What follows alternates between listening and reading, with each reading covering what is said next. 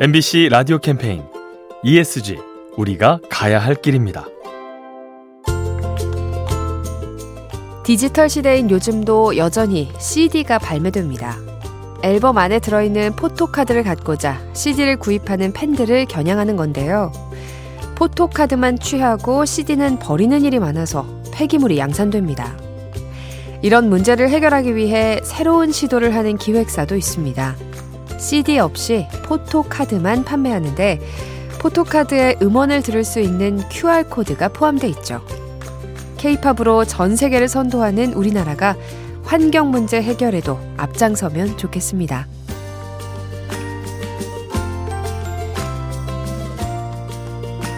이 캠페인은 오늘도 당신 편 MBC 라디오에서 전해드렸습니다.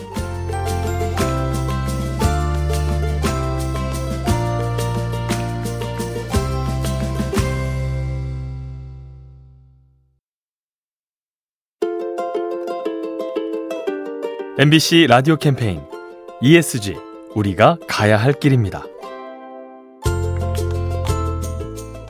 소방관들이 화재를 진압하고 나면 헬멧과 마스크가 더러워지죠. 그런데 이 장비들을 세척할 기기가 턱없이 부족합니다. 법에 따라 각 소방서에는 면체 세척기가 비치되어야 하는데요. 가격이 비싸서 보급률이 30%에 불과하죠. 이런 사정을 알고 국내 한 유통기업이 관련 장비를 지원 중이라고 합니다. 소방관들의 노고에 감사하는 뜻에서 세척기를 비롯한 소방용품을 기증하고 있다고 하네요. 소방관의 처우를 개선하는 일, 소방대원은 물론 시민 안전에도 도움이 됩니다. 이 캠페인은 오늘도 당신 편 MBC 라디오에서 전해드렸습니다.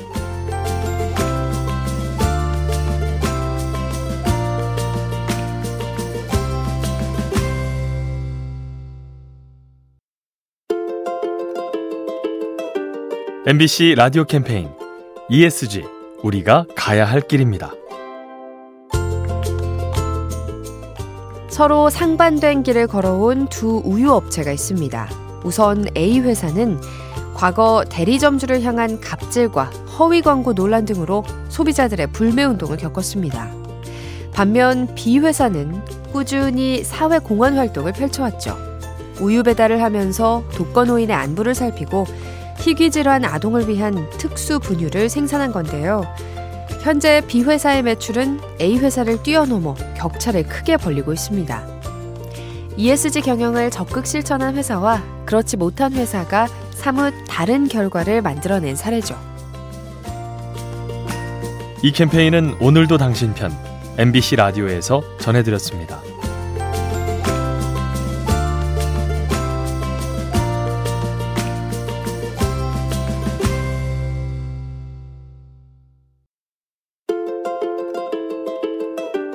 MBC 라디오 캠페인 ESG 우리가 가야 할 길입니다.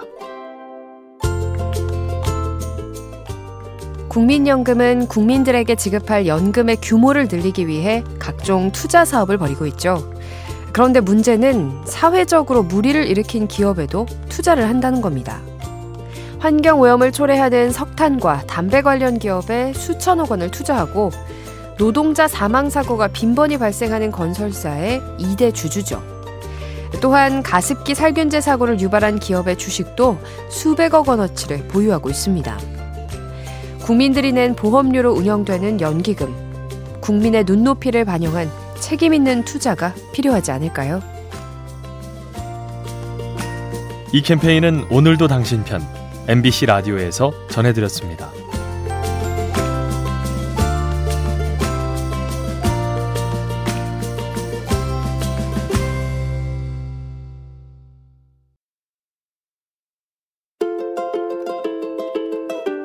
MBC 라디오 캠페인 ESG 우리가 가야 할 길입니다. 요즘 물가가 너무 올라서 장보기가 두렵다는 분들이 많은데요. 이런 분위기 속에 인기를 끄는 것이 못난이 농산물입니다. 흠이 있거나 찌그러져서 상품성이 떨어지는 농작물을 말하는데요. 과거에는 그냥 버려졌지만 고물가 시대를 맞아 위상이 달라졌죠. 대형마트들은 전용 매대를 만들어서 저렴한 값에 팔고 있고 아예 못난이 과일만 다루는 전문 업체도 생겼습니다.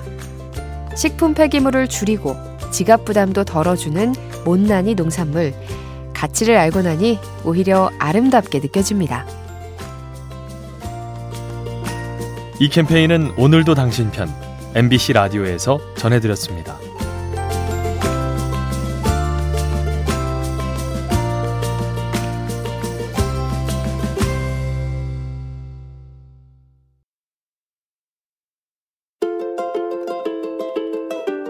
MBC 라디오 캠페인 ESG 우리가 가야 할 길입니다.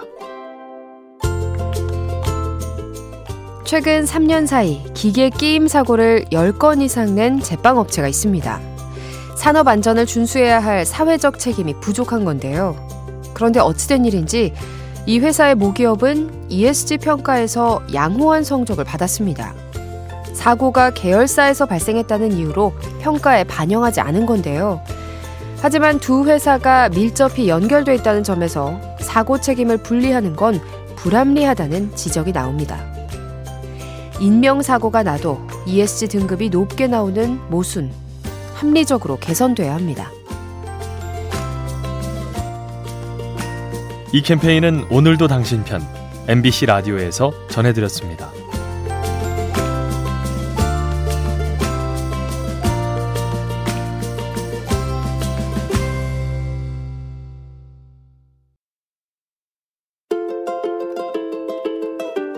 MBC 라디오 캠페인 ESG 우리가 가야 할 길입니다.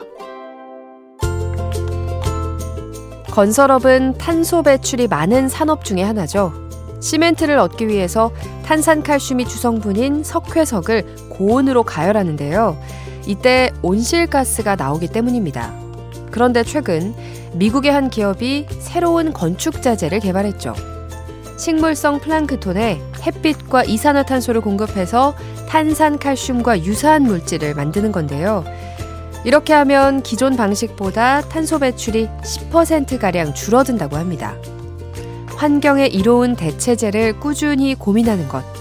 ESG 시대에 꼭 필요한 일이겠죠.